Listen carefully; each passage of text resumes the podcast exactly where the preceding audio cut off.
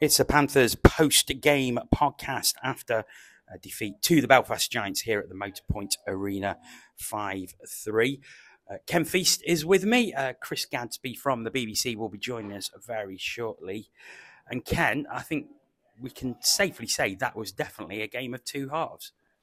Yeah, it was absolutely, and uh, you know, just I think we said said before we started, you know, Corey gave a very long interview after that game, um, and it was interesting to to hear his breakdown of that. We'll talk talk about that obviously uh, in a minute, but um, yeah, I, I, mean, my feel, I, I, was disappointed because we were, you know, three 0 up, we're dreaming against the Belfast Giants. You know, it was there's a lot of energy in, big crowd Saturday night. You know, nearly six thousand in the building, and um, it just so uh, so disappointing to uh, to not get the win tonight. And um, you know, Belfast are a very very good team, um, and yeah, just I think just for, I think there'll be a lot of people out there just a bit frustrated, same as me, because you think at three 0 up, you, you you feel like you know you you've got it, and um, yeah, just disappointing. Mm.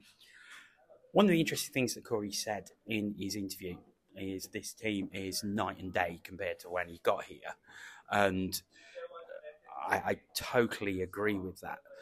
Results probably don't show that at the minute, but the difference in the way the team is playing is incredibly different to how it was.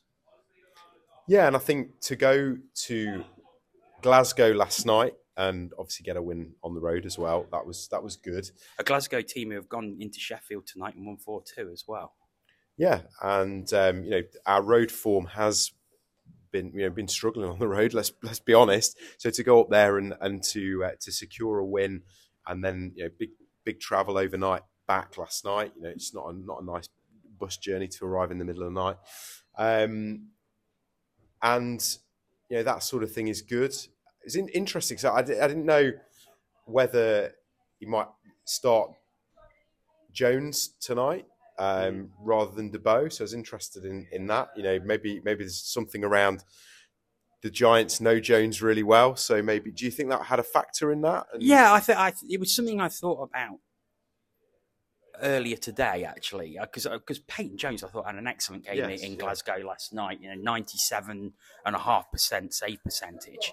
He did very very well, made some very very good saves. But I think you're right the Giants know how Peyton Jones plays. They know where his weaknesses are, uh, and that that could have that could have played into it. I think Debo has been a very hot netminder recently. He had five excellent periods out of six last weekend in Belfast, and I, I think really it was the right decision. Yeah, I think you know it was it was more just um, you know it was, in, it was it was an interesting one for me. I mean, yeah, for the for the width of a post tonight, you know, could have gone the other way. I mean, that yeah. I think I yeah. think we, we've we I shouted, and the guys on the um,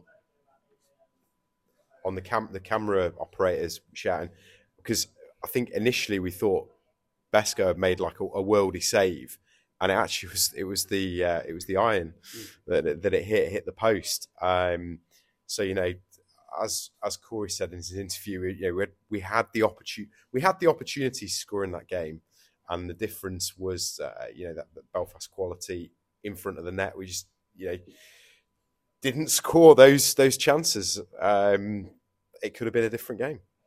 Chris Gadsby from BBC Radio Nottingham has joined us. He just finished your interview with Corey Neilson. How do you sum up tonight's game? It was an exciting game. Um, I think the nature of the loss is perhaps more frustrating than the loss itself, by which I mean the fact that Panthers went 3 0 up and then lost. Had it been the same scoreline, but it had only been a one goal game all the way through and then an empty netter at the end, it wouldn't feel quite as bad as the fact that the team were 3 0 up. Um, that seemed to be what uh, what Corey said to me in his interview anyway. Um, but I think it was just frustrating. But it was a game that that flipped. Panthers had three or four minutes of being much the better side than Belfast did, and on this occasion, you know, Belfast took the chances when they had the better, uh, the better of the possession of the puck. Um, you know, on another night, it could have uh, could have gone the other way, but uh, I think on the whole, very frustrating because of yeah the way that Panthers were so far in front. I mean, you've got to give a lot of credit to the Giants as well, though. To be 3 0 down, there's so much quality in that team, and they fought their way back. This was their third game in four nights as well. And you can't take anything away, away from the Giants. They, they're where they are in the table for a reason, and that's because they're a very good side. Yeah, but you know, and there's part of me that goes, yeah, what? Just stop giving credit to these teams, and you know, they're coming in this place into the Motorpoint Arena. It's our home, and I think, you know, yeah, we give give them credit, for, you know, being a good side or whatever, but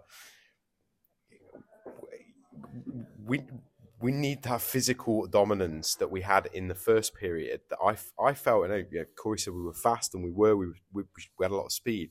But I think some of the physic towards, I don't know whether it's said the big road game last night, travel, some of that physical intensity when the game sort of started to go, not go our way, sort of, I felt it dropped off a little bit. And I think that's the point where I think that's that, you know, I'd, I'd like to see 60 minutes of that. And, I think I think we were we were really giving them some problems early do, early doors in that game, and you know, standing up to it, I just felt felt it didn't. It just that next step we just we just lacked a little bit, but you know, mm. just for yeah, I think like you said, Chris, just frustrating. Yeah, I mean, my problem with talking about the travel and that being a reason is that we have this every single week. Belfast had to you know, fly from another country essentially to Cardiff, play a game there, and then travel up here. Yeah. I actually think they've been in the country since because they played Guildford on Wednesday in the cup, and I think they stayed over. But it's still, you know, they've had to go to Cardiff and then up here. Yeah, you can't. I know what you're saying. You've got to, as well. You've got to. Yeah, it's it's it's it's it's as much you know it's equal all the way around everyone's got to travel everyone's got you know tricky schedule you know, big. So yeah, you have to almost take that out of it. That is what it is. Um, yeah. Well, I just frustra- I think I think you're. You know, so I said it before you came in. Just frustration. Like you think, come on, you know, you you, you find yourself in that position, three 0 up. You, just, you gotta, yeah, you just you just gotta do more. You got to do better than that. You know I, mean? I, I, think that's it, isn't it? The fact that you against yeah. a very, very good side, you're three 0 ahead and dominating the game. Let's let's let's be right. Yeah.